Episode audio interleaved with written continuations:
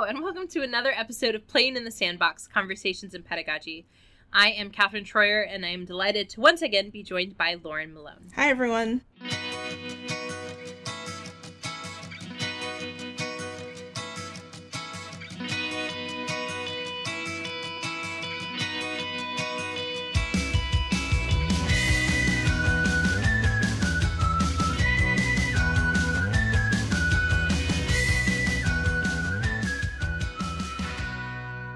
We decided to do a, a slightly more focused topic for today's podcast episode, and that is to focus on one specific tool that you can use uh, both uh, as an instructor to bring in content, but also to help students um, create coursework in your class, and that is podcasting. So we're going to go a little meta and have a podcast on podcasting. And we'll start by looking at some of the reasons that, that both Lauren and I have incorporated podcasting into our own classes and the rich potential that this medium has, as well as some examples of, of actual practical ways you can bring it in from little tiny uh, in-class activities to larger, um, you know, over the course of the semester group work type projects. So for me, I think one of the most interesting things about podcasting Um, is that it allows academic work to become more accessible because you're you're purposefully creating a podcast that is going to be for usually uh, different communication landscapes than, say, a research paper. Um, podcasting is meant to be something that, that anyone can appreciate, that you don't usually have to be an expert in the field, which is not always true for, for the research papers that we encourage our students to write. So it can make academic work more accessible because students have to think very cognitively um, about who they're creating this for, but also you can ask them to say, okay, I would like for you to involve examples of analysis in here, uh, synthesis and paraphrasing. And so it kind of teaches them to to teach, right, in a, in a really uh, very real respect. And I think that's an incredible power that podcasts have. Absolutely. Um, and another really good thing about podcasts is it gives us, it gives our students a way in. So we talk a lot about um, in things like literature, own voices, and making sure there's authentic representation of diverse communities and diverse languages and that sort of thing. But podcasts can be a really interesting way of doing this in the education world. So um, a lot of times what happens is we have our readings set, and they might be um, journalistic readings or science papers, but a lot of times it's really in academic speak. Um, and so a lot of the students have a really steep learning curve, or maybe just don't even have that feeling like they belong in this space because they're not seeing um, the way that they speak or the way that they write as academic enough. But podcasting gives them a way of both hearing and producing content that is really authentic to who they might be themselves and the linguistic traditions that they come from and those sorts of things. So it gives students that way of seeing that, yes, you can have something that's from your background and sounds like you and sounds like where you come from. Um, And that is super academic and really uh, worthwhile in terms of research. I think that's so beautiful. I, I remember for a long time thinking that how I wrote creatively needed to be really separate from how I wrote academically. And then I realized that actually the two could be en- enhanced by thinking about the ways that they connect. And, and so letting students see, that, giving them that sense of, of authenticity, but also affirmation. I mean, that's just so beautiful. And, and what that can do is, is that it can help them to learn how to articulate differently for different audiences. One of the great things about podcasts is that there are podcasts meant for just about every range of, of people uh, in a way that, that is very different from a lot of work that's produced uh, academically. And so you can help students to say, okay, well, how do you explain this concept for different types of audiences? Um, and and why is it important to the, to the audience? And how can you communicate that in sound? And that's That's something that I, I don't know if we always, I know I'm guilty of not always helping my students to think about audiences beyond me as the grader. Um, but it's really hard to, to create a podcast and to not be thinking, well, who's my target audience? Uh, and so that's really an impactful way to, to bring in audience significance. And it also expands their toolkit in terms of engaging in multimodal or digital creativity and expression. And so it gives them ways of, again, like you said, kind of tying together the creative and the research halves of their their brains, but also figuring out ways to kind of communicate the relationship between content and form in, in maybe ways that they haven't thought of before. So if you're using podcasts in terms of creating one in a class, then it helps if the students are um, thinking about, okay, well, what is it going to do to the delivery of this super hard science concept or of this particular period of history? If I add some background music, what's it going to do if I add sound effects? What's it going to do if I'm just here talking to you without anything else going on? Um, and so that idea of how we actually shape um, shape the content that we create, um, and thinking about stylistic choices, not as, you know, the cherry on top of the cupcake, but as something that's a part of the production in a really integral way is, you know, really important as well. And by asking our students to draw on, um, to, to really pay attention to, to elements of form that they might not have otherwise, right? Like adding the sound effects. Um, it also helps draw attention to the things that they're still being asked to do that they've been asked to do prior, right? So um, podcasting, something that they may have traditionally put into a lab report or into a paper or something like that. By podcasting it, suddenly they have to think about this process of, of learning and articulation in a slightly different way. So much like many of us um, sort of may tune out just a little bit when we drive because we've kind of fallen into the pattern of driving. If we suddenly shifted to driving, say, a Zamboni, um, we're going to notice things uh, differently, right? Even though it's the same, I assume, basic mechanism. So it can just really help students to think, oh, you know what? I'm not actually as good about creating transitions as I thought I was. Or, oh, look, my part where I explain why the significance of this um, experiment, I could do that better. Uh, and so that's really interesting, too. So you probably have some questions or maybe some concerns if this is new um, about getting started and the most effective ways to kind of incorporate these things into your class. But first, we want to talk to you and get you excited about some of the potential in the podcasting world. Um, so we're going to share some ideas with you uh, from small, low-stakes ones to um, larger projects about some things you could do to tie podcasting into your classroom. One thing that you could do that is a sort of low stakes, both in terms of for the students, but also in terms of for you, if you're feeling like you're kind of trying to just figure out where you are in terms of podcasts, um, is to to have students start analyzing podcasts. So guaranteed, the, one of the best parts about them is that there is a podcast on the topic that you want to teach. Any topic, pick a topic. Lauren, name some of the, the like most unusual topics of podcasts you've listened to recently. Oh man, unusual topics? Yes. Um, I listened to one on muir eggs. So there's this bird that lays eggs on cliffs and they look cool, like alien shaped oh. sort of things. And the podcast was on how this whole entire uprising started because of these eggs. Oh, that's so cool.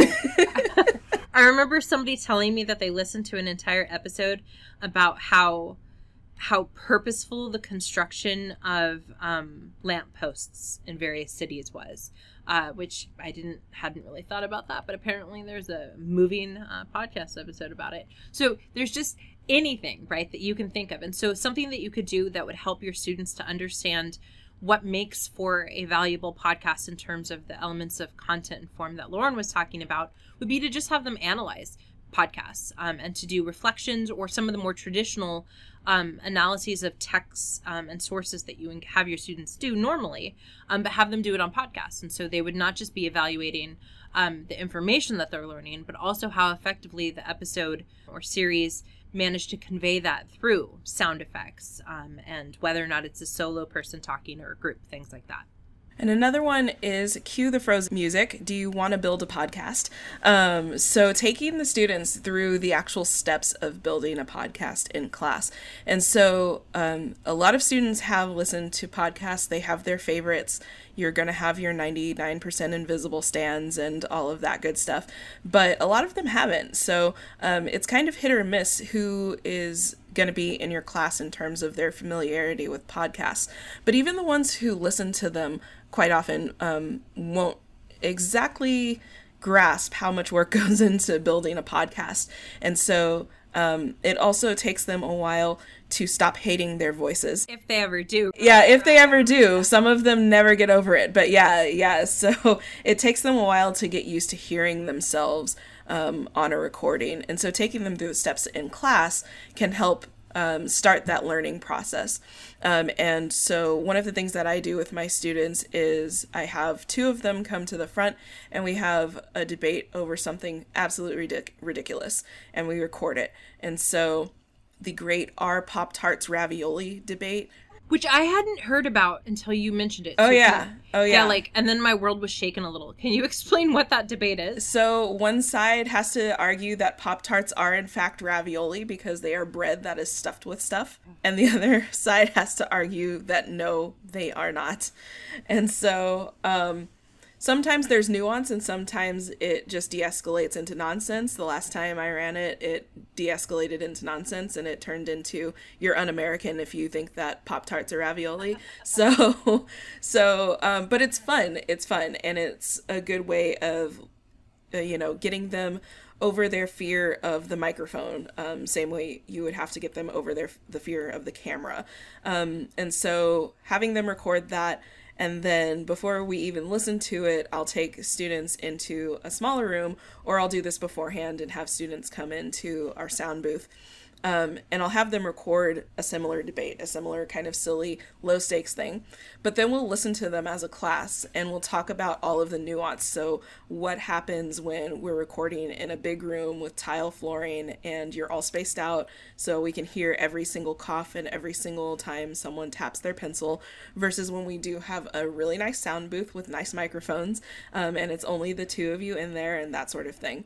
And so we talk about those things, but then the next step is to say, okay, well, what about theme music? What's our podcast going to look like? What's our brand?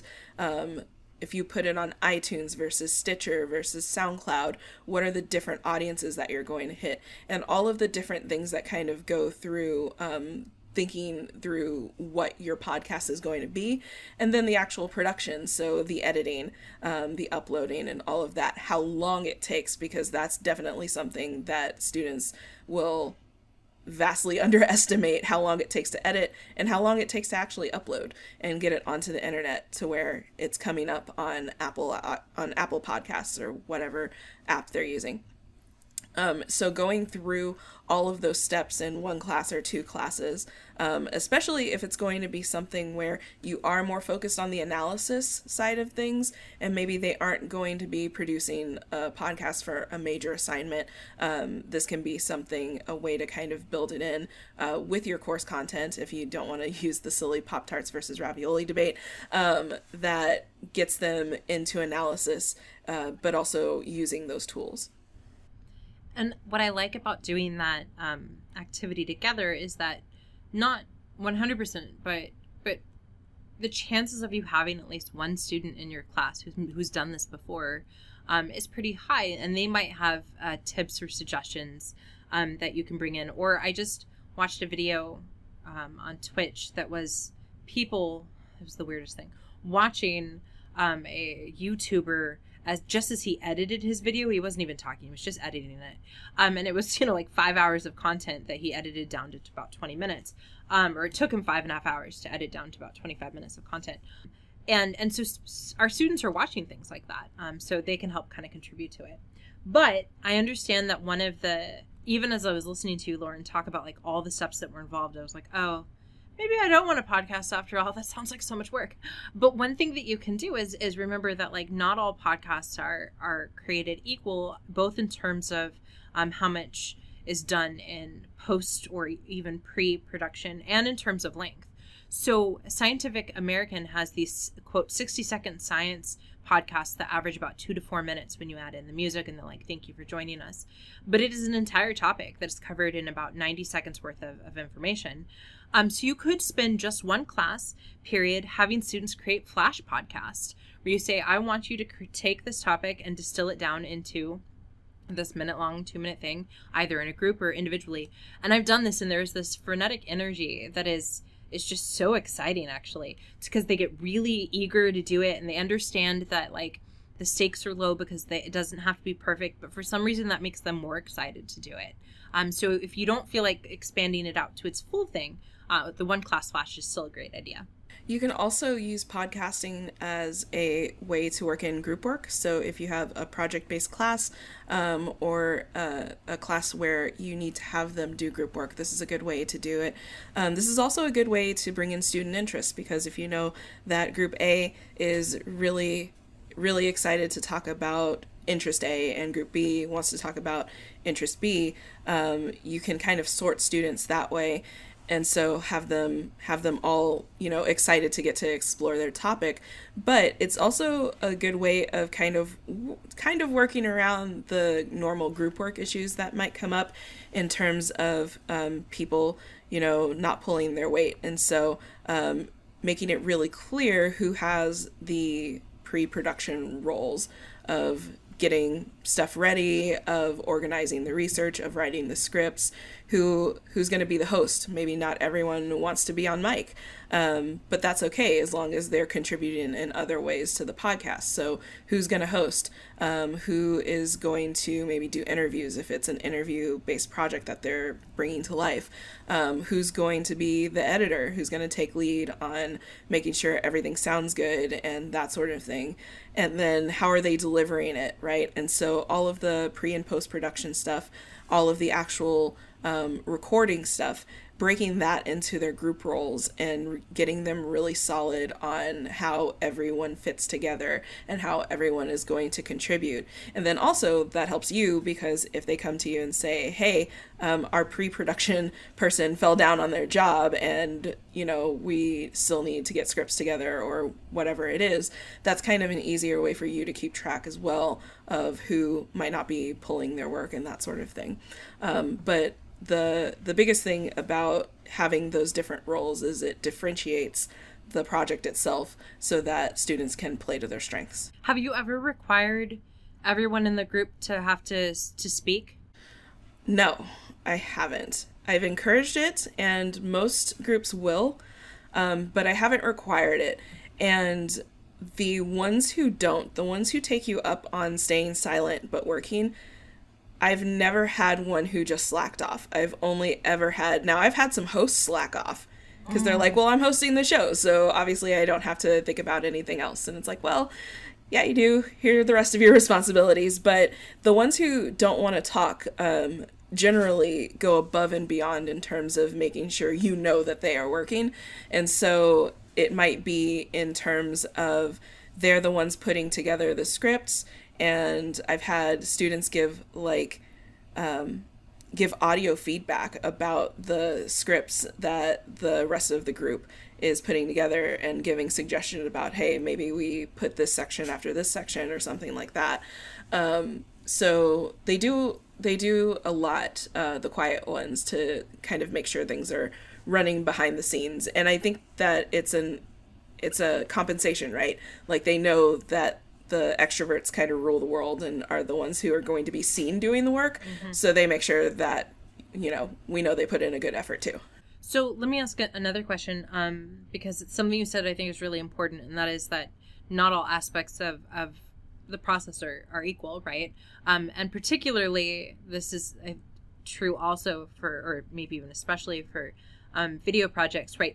You never just want one person to be entirely in charge of editing and then everyone else is re- responsible for bringing a prop, right? Like, or something like that. Cause, uh-huh. Because editing, uh, you know, is so time consuming. So do you, how do you help students who haven't done this before to kind of understand the amount of work and time involved so that they're, you know, nothing can be entirely equitable, or actually that's not true. Nothing can be equal, but things can be equitable. So how do you help students to kind of understand the time commitment and the responsibilities for the various stages they might employ? Well, I I build in podcasting to my entire semester, so I will preface it with that, because we do spend a lot of time on what it takes to build a podcast. Um, so going through that, do you want to build a podcast exercise a couple of times, but also just um, being really clear when you're going through the assignment of here are the different steps, but here is this broken down into micro tasks, right? Um, so they understand that it's, no, it's not just, okay, Billy's going to edit. It's that Billy has to sit at a computer and like take out every time one of you clicked your mouse um, because you're, you know, recording while looking at the notes on Google Docs or whatever. And so um, taking them through that um, and also giving them a chance to do editing themselves individually beforehand. And so um, that that podcast that we build, Do You Want to Build a Podcast? I give them just the raw footage and tell them, okay, your assignment for next class is to find some music on uh, Creative Commons and add it. And we're going to listen to all of the different stylistic choices that you all made. But also this is their chance to get their hands dirty and find out, oh, it's not just a matter of clicking two buttons and all of a sudden I have lovely background music. I have to, you know, take out all the background noise and do X, Y, and Z. So I think by the time they get to the actual project, they understand the work that goes into it. Um, but even even beyond that, that's one of the things about breaking them off into those roles. So even if you do have your hosts versus your script writers versus your editors, you know, they still have um, pieces, right, of their of the other people's jobs. And so, yeah, the script writers, you did the bulk of your job when you did that, but now you have to help the editor and make sure that in the audio, it sounds the way it's supposed to sound when you wrote it, right? And that sort of thing. And so your feedback is still needed. Um, and the editors might not be actually hosting and recording, but even though your voice isn't on screen, you still need to be there when your friends are recording. And that way you can say, hey, uh, you missed this whole chunk that we talked about and that sort of thing. So, um, so yeah, making sure that they have the roles and the responsibilities in their head, but also giving them the practice in terms of getting their hands dirty with the tools. That's excellent. And I also want to tell you now, because I feel as long as I say that I'm going to steal an idea, then it's okay if I steal an idea, um, that I, I love that idea of um, having everyone find the, their own music for something. I could see that transferring over even into, um, okay, the task is we've all read this novel. If you were to create a podcast about it, not even doing it, just if you were to create a podcast about analyzing this novel, um, what song would you pick, right? Even yeah. a task like that will help you to talk about tone and mood and things like that. So that's fantastic. One of the things that I show them, it's not a podcasting thing, but it's an absolutely hilarious YouTube uh, video, is someone put teen comedy music against the Harry Potter trailers. And so it's like it turns Harry Potter into a teen comedy instead of like a magical, mystical fantasy. And so it's one of the things that I show them to be like, hey, do you see how this changed your entire expectation of what this movie is going to be, even though you already probably know what this movie is? And so we kind of talk about that, but it's the same idea, right? Of um, you're going to come in with like horror movie music in front of our peanut butter and jelly sandwich podcast, and I'll come in with, you know, fantasy, epic score, orchestral music, and we're going to talk about like what expectations that sets up and that sort of thing. I love it so much. And I'm going to need you to send me the link to that video. um, so I, I have found that um, sometimes I grow sad when I see the stack of papers that I have to grade. Um, even if once I'm doing it, I'm like, oh, this is actually, it's great to hear from my students. Um, sometimes just that stack, right? I'm just like, oh, sadness. Um, but I found that I am genuinely uh, more excited and and it's actually a little less time consuming for me to to review and to give feedback on assignments when they're in uh, podcast or video form. So are you looking for ways to spice up those reading response activities that you assign every semester? Um, what about having them create those as uh, response podcasts instead? And again, they don't have to be very long. You can figure out, um, Lauren, what would you, if you were to make up a very loose uh, rule for what the equivalent is of um, the amount of words on a page versus minutes of, of speaking when it's not in script form, but more like, you know, like three hundred fifty words on a research paper. How, how, what would you say is the conversion? Ooh, that's hard.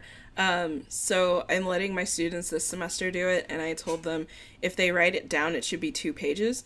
I don't care if that's double spaced or single spaced, because some of us need to be a little bit more wordy with our responses, but it should be about two pages. And so if you're thinking about, um, how long it takes you to read through two pages of text, make your audio response that long, which is which is kind of hard um, because it's not a solid rule.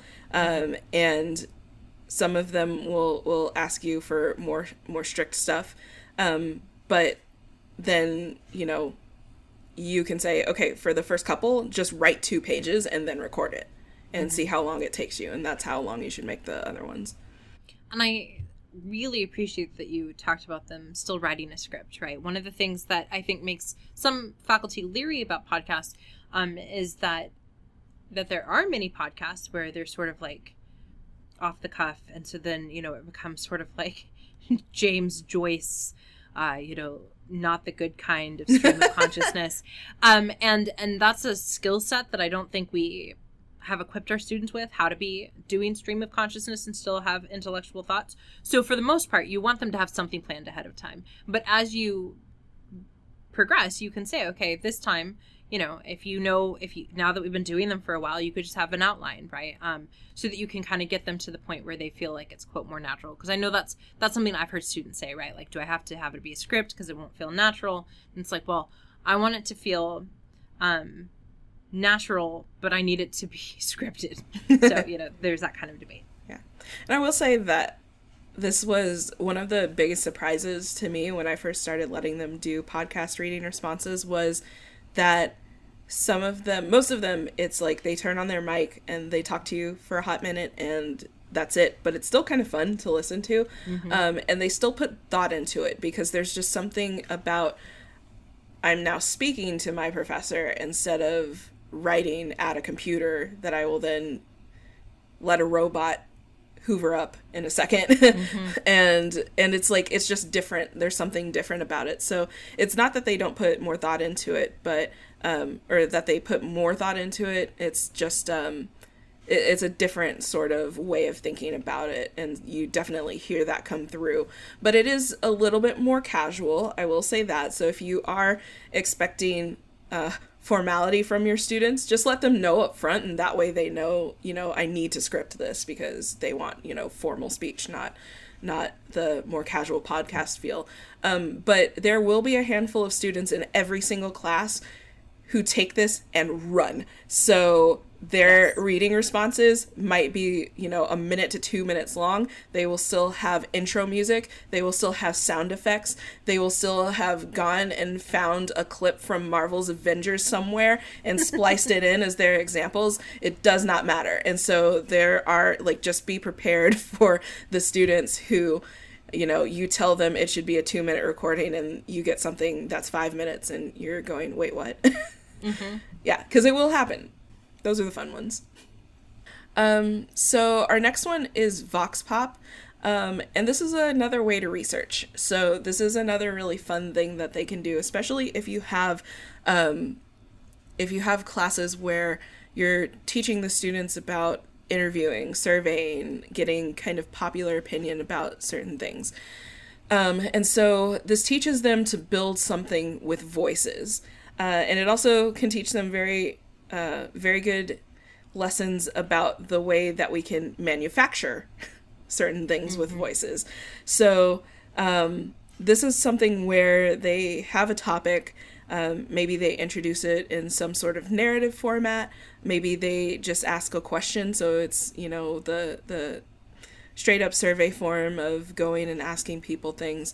But then they take their responses, and instead of it being basically just like a research um, a, a research audio where maybe I ask Katie a series of ten questions and you just listen to her answer straight through, it's more of a popular popcorn, um, this person, then this person, then this person. So I might ask Katie, you know, what is the best place to eat on our campus?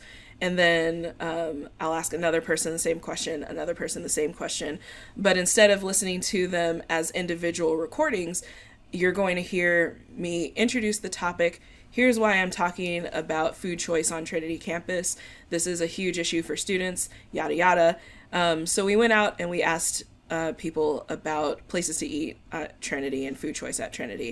And then you'll start to hear all of the different voices come in um, with their responses. And it can be really cool. Um, and it can uh, be another thing in the students' uh, interviewing toolkit, right? Because we tend to think of interviews as I sit down in my Oprah chair and you sit down in your guest chair and we ask each other questions that way. Um, but this gets them out into the community and can teach them uh, ways in which to engage with the community and do this type of research, um, but then also how to produce with it, right? Um, and also, as I said, Uh, how this might be used uh, in a bad way to kind of manufacture the responses you want or build a narrative that uh, that isn't necessarily true to what the research shows. Uh, so you definitely want to have those discussions about ethics when you're doing these sorts of projects, um, but it can be a really powerful project for kind of um, getting them to understand those sorts of ethical situations that they're going to be in. And what's interesting is much like um, a video recording, we we get to see, or in this case hear very explicitly, who and who is not speaking up, right? Um, so that, you know, I, I've been in literature classes where I don't think anyone blinked twice that all of the writers were men. But if I heard a podcast that was asking a series of questions that could very easily and should very easily be asked of multiple people, and all I heard were male voices, right? I think I might be kind of icked out, right? And so it, I think it allows for people to think about the, the voices being represented. I have a question though. So, um, like if it was a documentary, they, you know, at the bottom, it'll tell you like who the person is, right? And oftentimes it'll show it every time because you're like, who is that person again? In, is there a strategy for, for that in, in podcasts? Because you don't want every time for them to be like, Sally, my answer is, or, um, or do you not even usually introduce the, a name or an identity with the voice, or does it depend? It depends. So, um, and this is another conversation that you have to have in preparation with your students of, um, is this a, is this a popular uh, project? So something where we are going out into the masses and we are going to get a lot of different opinions, um, and, you know, maybe have them sign a waiver that this is going to end up on a podcast, you know, those sorts of things. But we're not necessarily going to go through and attribute credit to every single person um, in in the actual audio of the podcast itself. Maybe on our podcast website um, or in the show notes or somewhere, we say thank you to the thirty-six people who answered the survey, and, you know, we give that list uh, if they even want that, right? Um, and that's part of the getting consent from people to use their voices. Um, but then you can have situations where you know that you are going to talk to, for example, a lot of students want to um, interview the community they live in. So their fraternity or sorority or athletic team or the orchestra or things like that. And so if you know that you want to talk to ten people in the orchestra about performance, Um, and what being an artist means to them, um, then maybe you do have a chance in your podcast to say, we spoke with these ten people on their views of art and performance, and give them a little bit of an introduction, but not every single time they speak. It's just some, sort of something you either lead with or maybe end with. Excellent. We've we've talked a lot about um, more analytical uses of of the podcast, or, or ways that you can use it for analysis and synthesis. But there is a vibrant, and has been since uh, radio days, um, tradition of using uh, audio forms for fiction. And so you could have um, your students create fiction podcasts that are either more um, akin to like an audiobook where they're reading the story themselves and maybe creating voices for the characters or or something like that, or you could actually have them create an audio play. And that's what I did uh, in the spring. So normally I end up doing a group project that's a, a film project for my creative expression class, um, but that didn't work out because of, you know, COVID. So um, I pivoted, as we all did, and had them make an audio play instead. And I was a little worried um, that because this might feel even more foreign to them than making a small film, and because of all the things that were going on, that, that students might really struggle or push against it. But actually, they, like you said, they just ran with it. Um, they, uh, what did they do? They, you know, found the sound effects through free sound effects um, and music through the Creative Commons, and they acted it out, and they did exactly what you said, Lauren, about playing around with like, okay, well, um, since we're not technically all in the same room, because we can't be, Um, let's all film in our closets so that it sounds more or less like we're in the same spot. And it was really interesting to see how it how it worked out. And then we listened to them, and again, I was a little worried that people wouldn't be as engaged as they are with watching films, but they were one hundred percent. Um, and there was that additional challenge of, okay, now technically you have the budget of, of a, you know, like big f film, because you could have anything happen, right? There could be a monster. Um, But you have to describe it, not not have it be, you know, a C G I. So how are you going to do that? So there were some really interesting challenges to the assignment that just my students really stepped up to. That's really awesome. Yeah. And it sounds like a lot of fun, too. um, another idea is just the podcast research essay. So there's a couple of ways that you can do this. Um, so... The idea is that the big essay of the semester is delivered as a podcast in some way, shape, or form. Um, and so I've seen this done a couple of ways, which is just, it's straight up just the podcast. The whole thing uh, is they research, they get all of their sources together, um, and they write something um, that synthesizes all of those, and then they turn it into a podcast.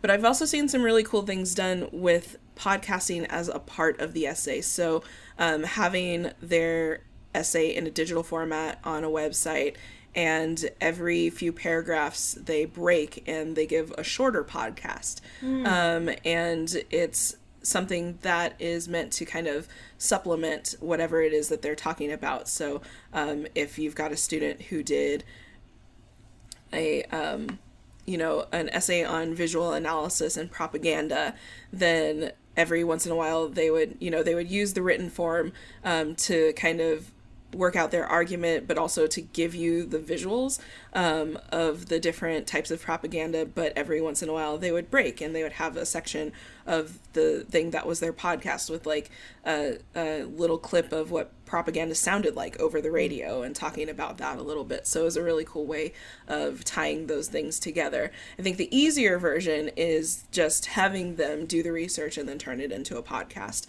But if you do have students who Uh, kind of want to give you something a little bit different, or um, they're worried that they have something that's highly visual that they want to talk about, so they want the space to write and add pictures and that sort of thing, then the the essay with that multimedia incorporated into it is another way of doing that. I could see um, you asking them to have all like um, footnotes be mm-hmm. in in Uh, verbal form or audio form. Like that'd be really interesting, right? Because then mm-hmm. it kind of reinforces what a footnote should do, which is almost like, hey buddy, did you really like this? Let me tell you a little more. Uh, and so th yeah I, I had never thought about that. That's great.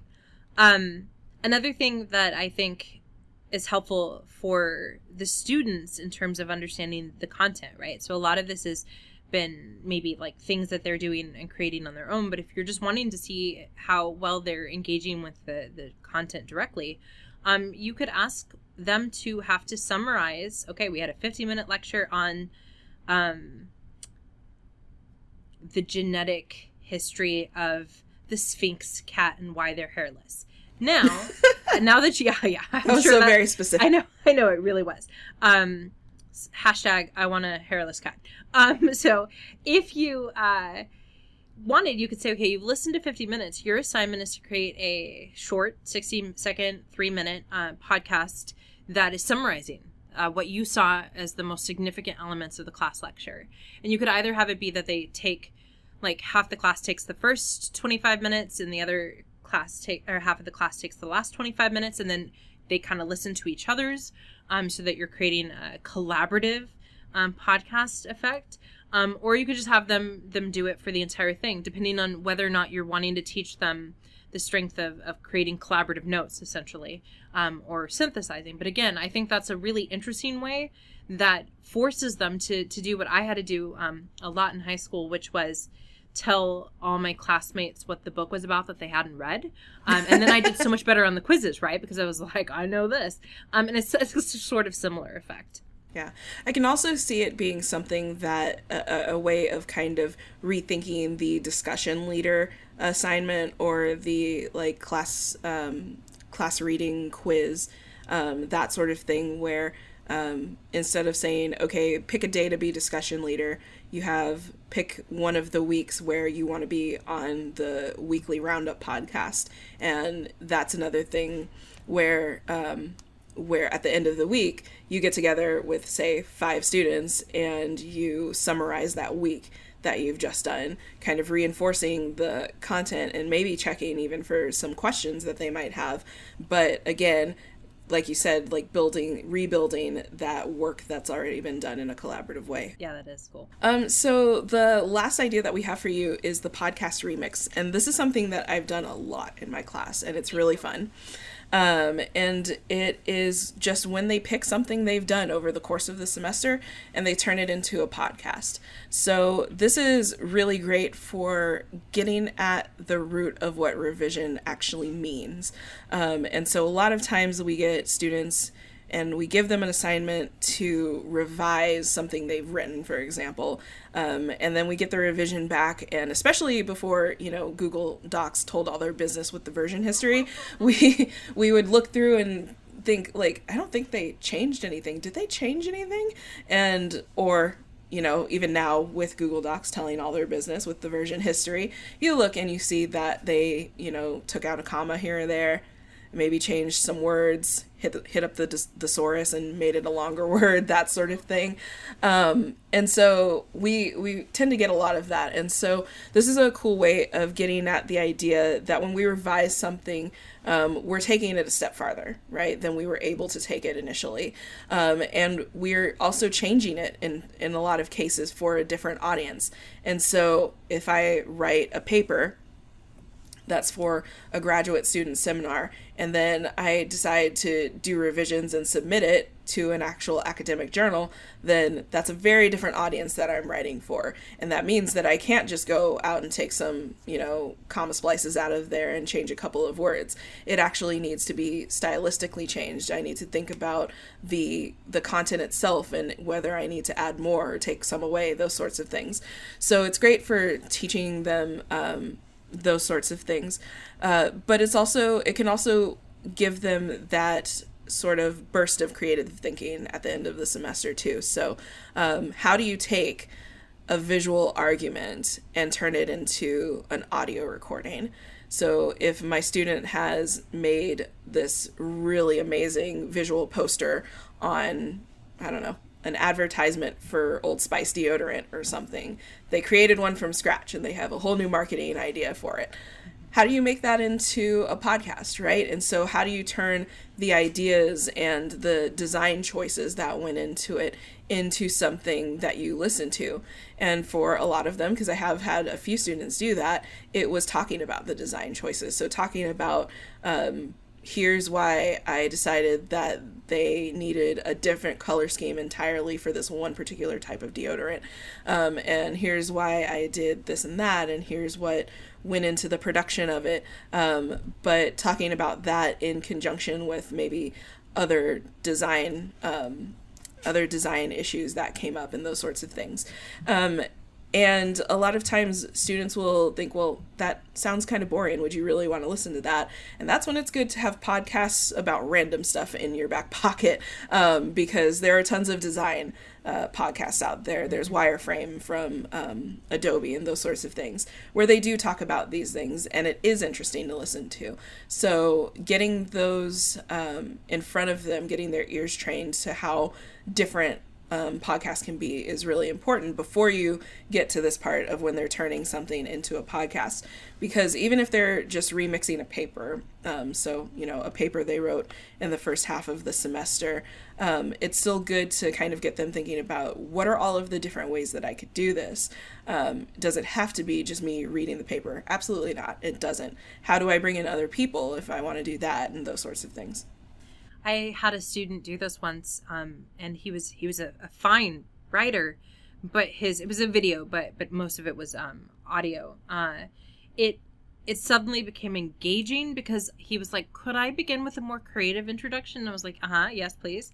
And then he did, and suddenly his so what factor for the paper of why um, his argument, which had to do with um, the importance of looking at environmental issues specifically in science fiction, right? It suddenly had more relevance. Um, and there's such a neat transferable skill here that as you were talking, I, I just was like, this is what students need, and that is how to take the same content and be able to deliver it to different to different stakeholders. And that doesn't matter whether you are um, in something that seems like a, quote, more obvious realm, like um, the field of, of advertising, um, every field, right? Like if you're a doctor, your job is to know how to, to be able to express what is happening not only to your fellow doctors, but also to the patient. Um, and, and being able to learn how to revise like that is just so very useful. So we've talked about some great examples for success, but Lauren, you promised us that the, like before we got there, that for everyone, and I think everyone initially has a moment of concern, right? That have like questions or concerns of like, but can I do this? To which the answer is yes, but like, but I have more questions. So let's talk about some of the questions that you and I have heard often um, from people that are sort of the, the moments of resistance to bringing podcasting into the classroom. Yeah, I think the biggest one, and let's just start here, is how do I grade these fairly? um, yeah. Because these feel like really creative projects. They're things that students bring um, a lot of their own interests into. So how do we make sure that we're grading um, the things that they've created fairly? Um, and this is one of the points in just your course design where it's so important to have specific course outcomes. And so I think we all kind of get burnt out on writing course outcomes uh-huh. at some point. Um, but this is the place where it really comes in handy to have the course outcome that doesn't just say, uh, you know, student will engage with multimodal communication and have it be something where it's like student will prove that they can create a long-form project in at least two modes of communication, including X, Y, and Z. And that way, when you're podcasting for that, you know that you're, you know what you're going for. And that was kind of a general example, but, um, but yeah. So reminding them, or or reminding yourself and then them, that it's not just, well, you know, Katie started her podcast with Tchaikovsky, but I'm more of a Mahler fan. And so that's why you, that's why you gotta be that sort of thing. It's not that. It's that Katie went through the entire editing process and I can hear it in her podcast, right? And so whereas um, there might be background noise in someone's, there might be uh, a terrible screaming, whining sort of sound that's going on. I know that Katie went through and did auto duck. So she took down the sound for her background music and she cleaned up her audio so that I can hear her properly.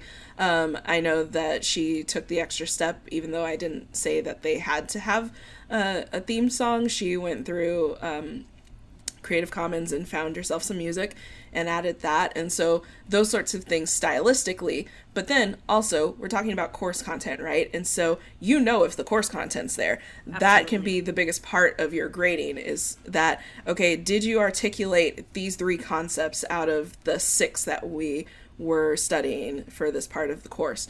Um, did you make sure that your examples were, um, you know, real life examples from the news? Did you make sure that your sources were all academic, or did you make sure that you had at least two points from other people or opposing viewpoints? Those sorts of things um, that are tied more to how we would even just traditionally write an essay, right? Um, but did you talk about what you were supposed to talk about? Or was it, you know, a five minute podcast of you talking about whether or not Pop-Tarts or ravioli? So, um, so starting with those course outcomes, but then moving into making sure that the project itself is them showing that they know how to apply the content that has been taught over the course of the semester.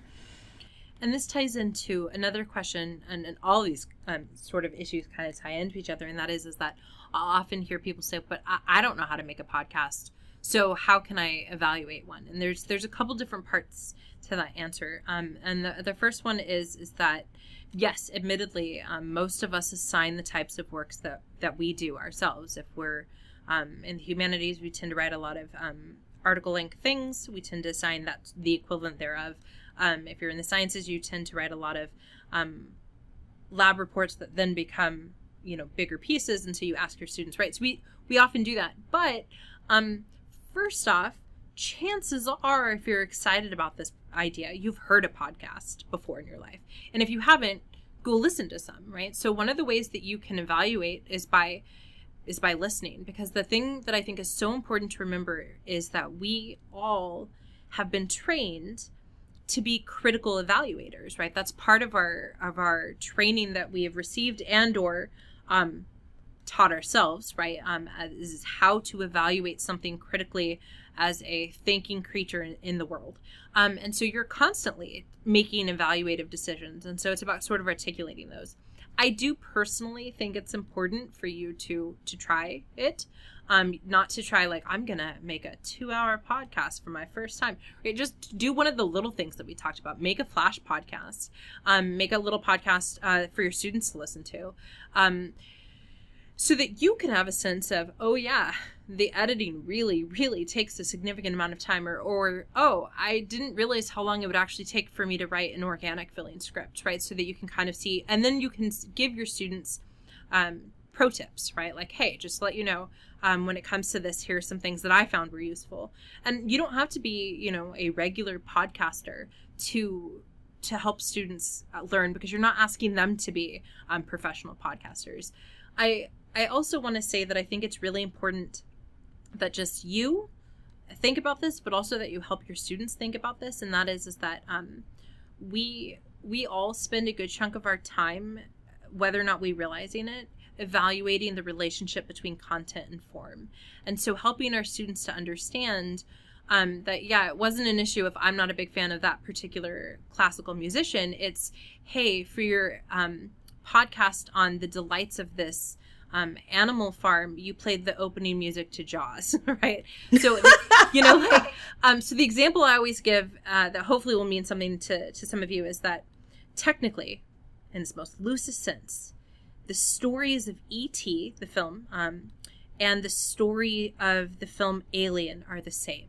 Technically, both are stories about aliens that just want to reach out and touch some people, right? However, if you've seen either film, and if you haven't, you should see them, or you should just assume that Lauren's laughter is an indicator that those are not the same stories, because the form of one is this delightful, like, coming-of-age magic moment, Steven Spielberg style, and the other is a straight-up horror film.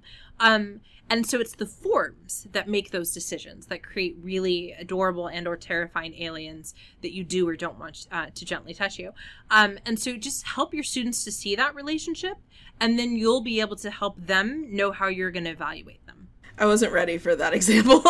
Yeah, that's my go-to example, because, like, the more I think about it, the more I'm convinced that there is a, a beautiful paper right, waiting to be written about how those two are two actually uh, the same film. Just mine are a couple details. Glorious. Um, so one of the other questions that I get when I do workshops on podcasting in the classroom is, isn't this just a gimmick, or isn't this just kind of, you know, some new fad or trend that everybody is getting into? What was the word you used, Katie? Edutainment? Yes. Um, that sort of thing. Word.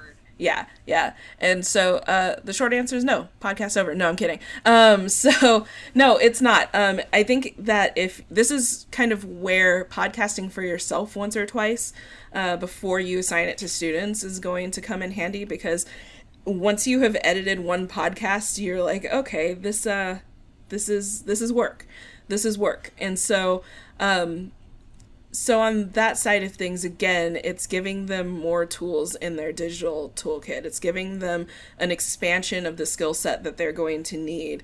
Um, entering the workforce, creating new art for themselves. You know, artists, they have to promote themselves somehow, and podcasts are super popular ways to do that. Um, So anything that they choose to go into, there's a level of needing to know how to function in the digital world, and podcasting, the skills that they learn in podcasting help them expand that knowledge that they already have.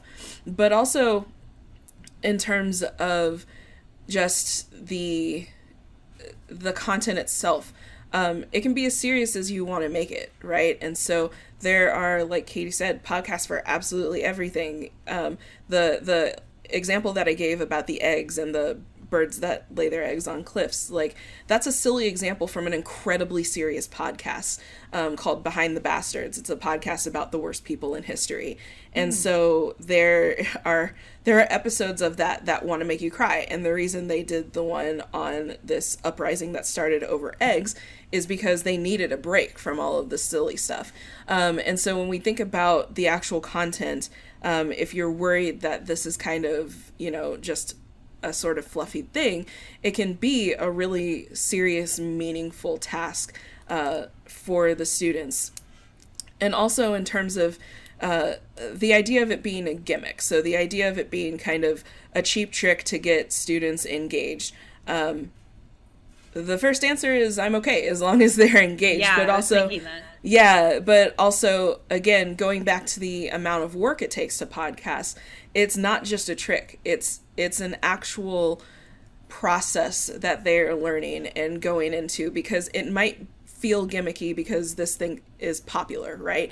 Um, podcasts are popular, and probably a handful um, to maybe even the whole class of students has their own favorite podcast that they're listening to constantly. But just because it's popular doesn't mean they know the work that goes into it, or they know how to articulate themselves in this particular communication landscape. And so when we're talking about using it, um, using it in the classroom, we're not just talking about, you know, having fun in a loose kind of way with the subject. We're talking about making meaningful communication about things that interest the students and allowing them to bring those interests into an academic setting in a way that they're already probably at least a little bit comfortable with, um, have heard of before, or in a way that makes them comfortable with the academic work that we're doing. And it also cracks me with this idea that it's like newfangled, because it's like only if you consider the radio newfangled. Right? That's like, true too. um, you know, the word podcast might be a newer uh, term, but as long as we've had the the ability to to project, um, you know, voices over wires, right? We've had radio and we've had versions of this. Um, I'm I'm glad that you mentioned the the amount of effort that is involved, not just in creating, but um, the podcast itself, but in creating the um, ideas and the content. Because one one thing that I, I sometimes hear is people be like, "Yeah, but you know, I'm gonna, I'm just, this is great. I'd love to do it, but I'm gonna go ahead and stick with the traditional research paper because I need them to know how to write." Um, and I, to that, I would say that, but you are teaching them how to write, um, because you can still ask them to do annotated bibliographies. You can still ask them to create drafts that you provide feedback on. Um, but oftentimes I, I find myself just sort of throwing this out to my students all the time without actually requiring them to do it, because how can I require them if I'm not around them? But I'll say, you know, if you want a good way to revise, read your essay aloud, uh, right, and hear how it sounds. But since I'm never sitting beside them in their dorm room, I can just hope that they do that, but know that they may not. Super easy thing to, re- to say, okay, you're going to now record it, and I want you to co- to comment on where your paper didn't quite work based on having heard it, right? Or or give it to someone else to listen to. In other words, um, listening to a podcast can actually help people better understand how they're writing, because they're having to think about it in a different way. Um, and so it is still teaching those same skills. Yes, they're slightly different. You tend to be a little bit more explicit in your transitions um, when you are speaking or doing a presentation than you do when you're writing something where people can go back and like look at it. But but that's just a, an issue of, of style, right? That's not that has nothing to do with not teaching them to write. And I would add to that too, um, especially if you are tending to the attending to the issues of accessibility in your classroom, which you should be. Writing the podcast goes right along with recording it, because even if you're not writing in terms of a script on the front end, you should be writing a transcript on the back end. Um, and so that's one thing that, and, and, you know, writing in script form is obviously different than writing in essay form, but there are, you can still have that, you know, formal grammar check. Um, and even if you're using slang in the podcast, you still have to write it out in the in the transcript so that people know what the idea is that you're getting at, right? And so there is still an element of writing that should take place um, somewhere in the production of the podcast itself, um, even if it's a, you know, short sixty second one. Yeah. So, yeah. And the remix option gives you a chance to have a little bit of having your cake and eating it too, right? Absolutely. If you're still not convinced, then you can say, okay, you're going to write a traditional research paper, but you're also going to do this other thing. Um, and then the last issue that comes up a lot is, help, technology scares me.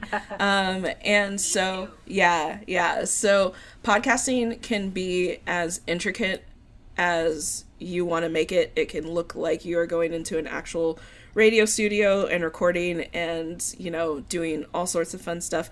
Or it can be as simple as hitting the voice memo button on your phone.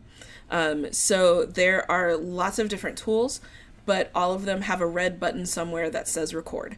And so if you can do that, then you can put together a pretty cool podcast. And so um, the, the biggest learning curve is in the editing. Um, but there are things like Camtasia, there are things like Adobe Premiere Rush, where you literally just click and drag stuff. Um, and so if you're looking to try it out before you give it to your students, but the technology side of things is scaring you, um, like Katie mentioned earlier, there are tons of creatives online who document their entire process. And if you want to see how unscary technology can be, um, you can go to YouTube and find uh, podcasters. I think The Secret Life of Weddings does it, uh, where they actually record themselves recording um, and record themselves editing. Uh, and they don't use any kind of fancy editing tools. I think they used to use Audacity even, which is free and super easy. Um, but uh, but they have a great a great podcast with intro music and sometimes sound effects and those sorts of things. And so, um, and also it doesn't always have to be super extra. And so, um, Dan Carlin's uh, Hardcore History podcast is something where he has a little intro that splices in, uh, lots of different historic moments, but then the rest of it is just him talking to you in a very soothing voice about interesting things that happened during history. Um, and so it doesn't have to be something where you are splicing in like background music and sound effects and uh, lots of different interviews or anything like that. It can be very, very simple. And so if you're scared of the technology, the first thing is to hit up Google. Uh, the second thing is to hit up YouTube. And the third thing is to just try it yourself. Um, and I think that you'll be pleasantly surprised at the things that you can create just playing around with the tools. Hopefully this brief list of ideas has set your creative wheels spinning. Um, just keep in mind, the first time you bring podcasts into the class in any way, it probably will feel a little overwhelming. And like almost everything else when it comes to teaching, uh, it takes about three rounds to figure it out, right? So by the time you teach it a third time, you're like, let's do podcasts now. Whereas the first time you're like, um, podcasts, right? Um, but, but it all works out. And, and we just kind of want to assure you that that podcasts can both be content compatible um, and relevant to our students. And really, what more could we ask for? Absolutely. And the last thing we'll leave you with is, if you want an easy startup, an easy way to throw podcasts into your class that's relatively low stakes for both you and your students, think about your course and its overall topic and the way that it's set up, and then just ask your students week to week to make a podcast directory of existing podcasts that are relevant to the course content. So every week, um, every other week, maybe once a month, however many times you want, um, your students come to you with a podcast they found on neurobiology or on the history of the Roman Empire or whatever it is. Um, this is an easy way of tying in the idea of podcasts and, again, focusing more on the analysis and training their ears to evaluate it. And it also saves you the work of digging them up yourself, um, so that the next time you want to incorporate podcasts, you already have a bank of them that go with your class. And so you can just listen for um, what you want to use. Um, but you can even have the students rank the podcasts that they find in terms of things like relevance or reliability of the sources that were used and just general engagement or enjoyment. So that's an easy way to get started. So next time we are going to talk about how to incorporate mental health into your syllabus.